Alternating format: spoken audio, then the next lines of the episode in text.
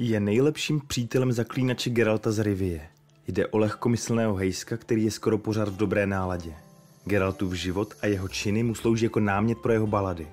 Přesto s řezníkem z Blavikenu necestuje jen z pragmatických důvodů, ale je jeho skutečným, i když někdy otravným parťákem. Jsme Nerdopolis a tohle je 13 zajímavostí o Marigoldovi.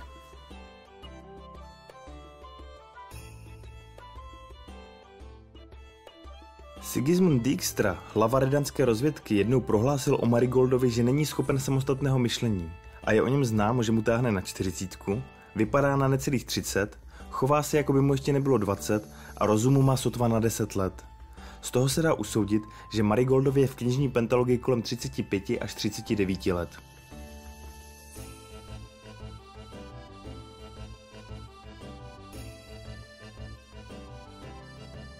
Marigold studoval čtyři roky na univerzitě v Oxenfurtu a rok přednášel na katedře poezie a minesangu. Když složil závěrečné zkoušky jako nejlepší v ročníku, způsobil tím úžas a ohromení u profesorského sboru, protože si u nich během studií vysloužil pověst Lenocha, Piana a Omezence. Později, když se po několika letech toulání sloutnou jeho vyhlas šířil do všech světa stran, Akademie nezřídka usilovala o jeho návštěvy a externí přednášky. Marigold se však jen málo kdy nechával uprosit, poněvadž jeho sklon ke svobodné potulce neustále zápasil s příchylností k pohodlí, dostatku a utrácení peněz.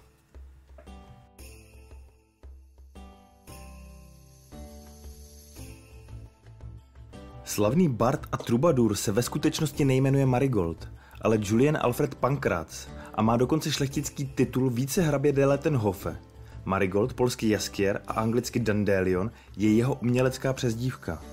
A jak se na správného šlechtice sluší, měl více hrabě Julian milostné pletky s jinou šlechtičnou, a to s tusenskou kněžnou, její jasností Anou Henrietou. Zámecké klepy naznačovaly, že se navzájem milovali a chtěli se vzít. Nakonec ho ale Anna Henrieta několikrát skoro nechala popravit. A tak Marigold hrdě odkráčel z noblesního života na zámku vstříc dalším dobrodružstvím.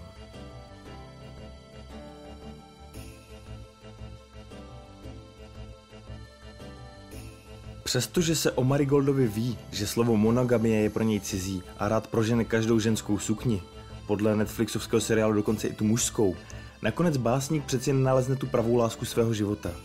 Není to nikdo jiný než krásná trubadůra Priscilla ve hře Zaklínač tři divoký hon.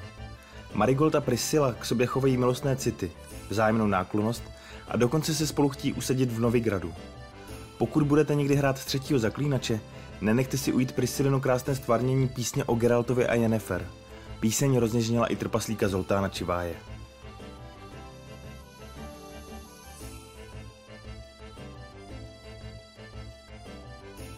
Marigold je velice pohledný a lidé si ho tak často pletou s elfem nebo aspoň půl elfem. To se mu stalo skoro osudným, když se v Rivii odehrál pogrom na nelidské obyvatelstvo, jmenovitě elfy a trpaslíky. Než se mu ale mohlo stát něco zlého, Vraždění skončilo díky ničivému krupobytí Trisranuncul.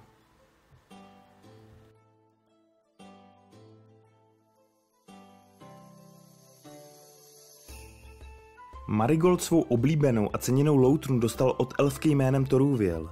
Jednalo se o nádherný nástroj z lehkého umělecky interzovaného dřeva s vyřezávaným štíhlým grifem.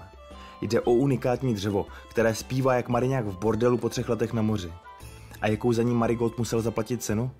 Pár kopanců se špetkou strachu ze smrti kvůli elfům, kteří ho chtěli zabít a také mu zničili jeho dřívější loutnu.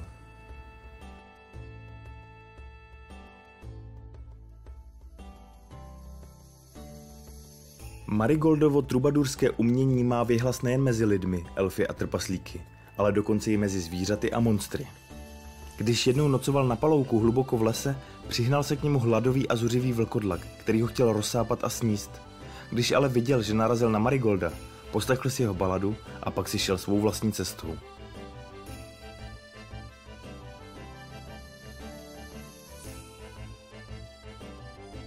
Mezi Marigoldovi blízké přátelé patří i trubadura Dávan, zvaná Očko, ke které chová takřka sourozenecké city.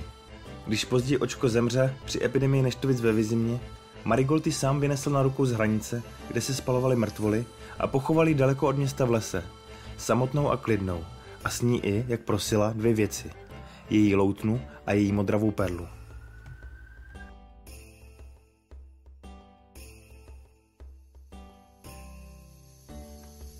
Marigold jednou pojmenoval svého koně Pegas.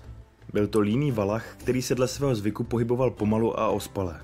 Na rozdíl od Geraltovy Jankovité kobily kterou zaklínač pojmenoval jak jinak než Klepna.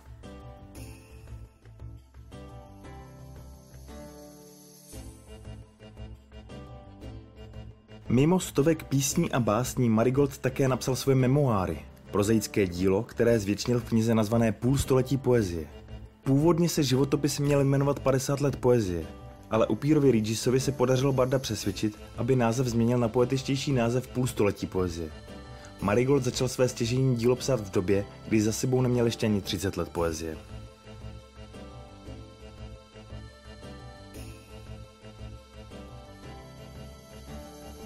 Geralt jednou poslal Marigolda do trpasličí banky, aby mu nechal proplatit šek za jednu zakázku.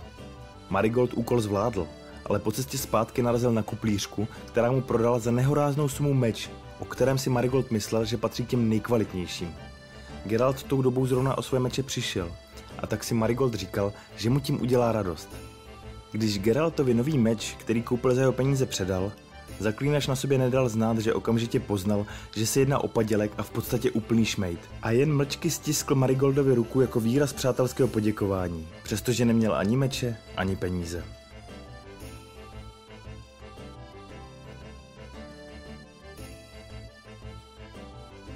Geralt jednou Marigoldovi přiznal, že všichni soudní lidé žasli nad jejich známostí.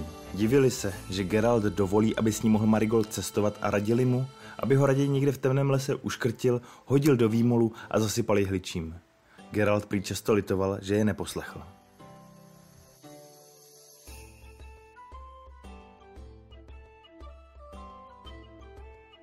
A na závěr ještě jedna zajímavost ze hry. Pokud vás v průběhu hraní odkopne Jennifer i Tris a Ciri vám zemře, na konci datadisku o víně a krvi vás navštíví ve vašem domě Corvo Bianco v Tusentu právě Marigold. Je to trochu smutný konec, ale lepší, než aby vás nenavštívil nikdo. A to už je z dnešního výběru zajímavostí o známém sukničkáři a bardovi Marigoldovi vše. Co na ně říkáte? Jaká vás nejvíc překvapila? Nebo jakou byste doplnili? Napište nám do komentářů. A pokud se vám naše tvorba líbí, můžete nás podpořit na www.piki.cz nerdopolis, kde najdete videa bez reklam a dříve než na YouTube. Jinak nás můžete sledovat i na Facebooku či Instagramu. Jako vždy se loučí Libovan Kenobi a Honzík Křepelka. Geek and Proud.